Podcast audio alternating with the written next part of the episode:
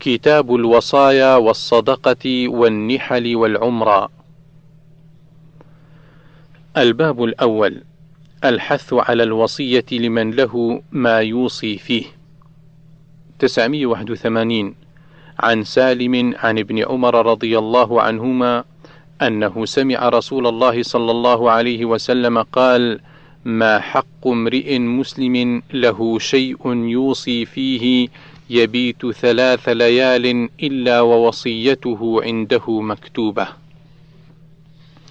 قال عبد الله بن عمر: ما مرت علي ليلة منذ سمعت رسول الله صلى الله عليه وسلم قال ذلك إلا وعندي وصيتي.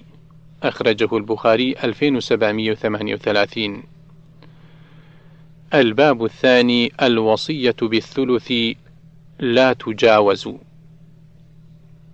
982 عن سعد بن أبي وقاص رضي الله عنه قال عادني رسول الله صلى الله عليه وسلم في حجة الوداع من وجع أشفيت منه على الموت فقلت يا رسول الله بلغني ما ترى من الوجع وأنا ذو مال ولا يرثني إلا ابنة لي واحدة أفأتصدق بثلثي مالي؟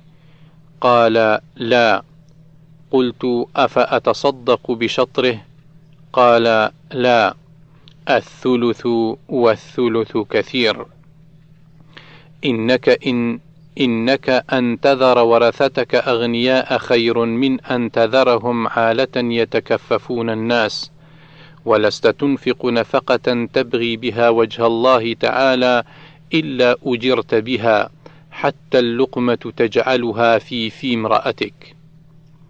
قال: قلت يا رسول الله أخلف بعد أصحابي قال: إنك أن تخلف فتعمل عملا تبتغي به وجه الله تعالى إلا ازددت به درجة ورفعة.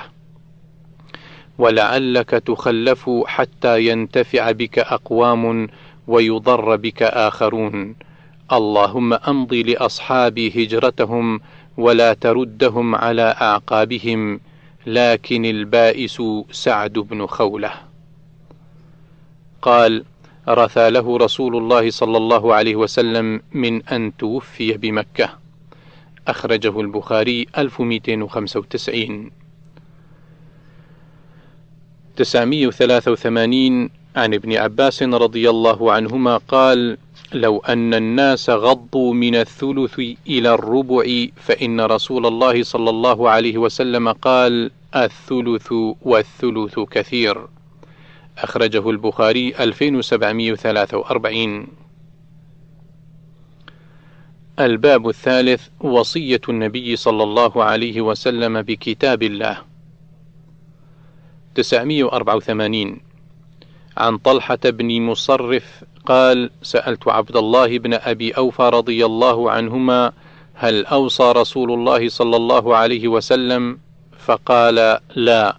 قلت: فلم كتب على المسلمين الوصية؟ أو فلم أمروا بالوصية؟ قال: أوصى بكتاب الله عز وجل. أخرجه البخاري 2740 985 عن عائشة رضي الله عنها قالت: ما ترك رسول الله صلى الله عليه وسلم دينارا ولا درهما ولا شاة ولا بئيرا ولا أوصى بشيء. 986 عن الأسود بن يزيد قال: ذكروا عند عائشة رضي الله عنها أن عليا رضي الله عنه كان وصيا فقالت متى أوصى إليه؟ فقد كنت مسندته إلى صدري أو قالت حجري. فدعا بالطست فلقد انخنث في حجري وما شعرت أنه مات فمتى أوصى إليه؟ أخرجه البخاري 2741 الباب الرابع وصية النبي صلى الله عليه وسلم بإخراج المشركين من جزيرة العرب وبإجازة الوفد.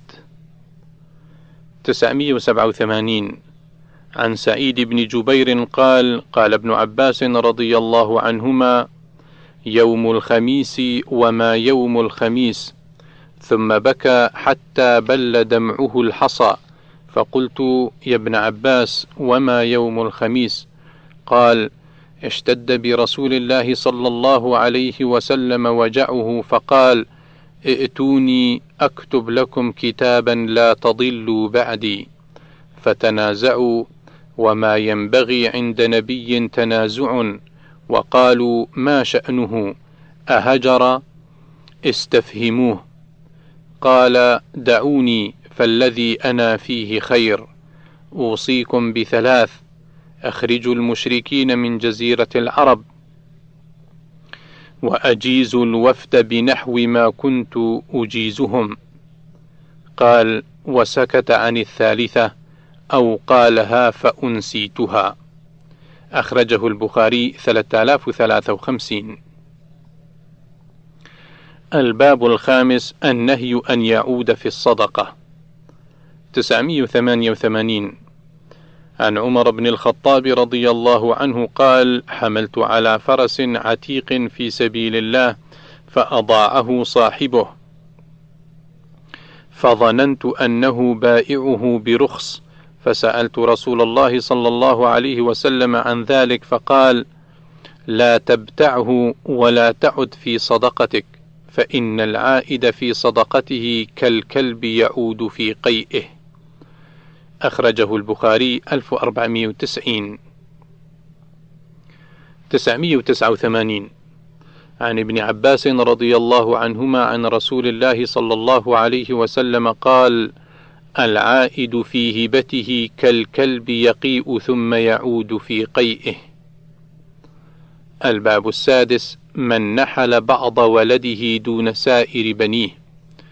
990 عن النعمان بن بشير رضي الله عنهما قال: تصدق علي أبي ببعض ماله فقالت أمي عمرة بنت رواحة: لا أرضى حتى تشهد رسول الله صلى الله عليه وسلم.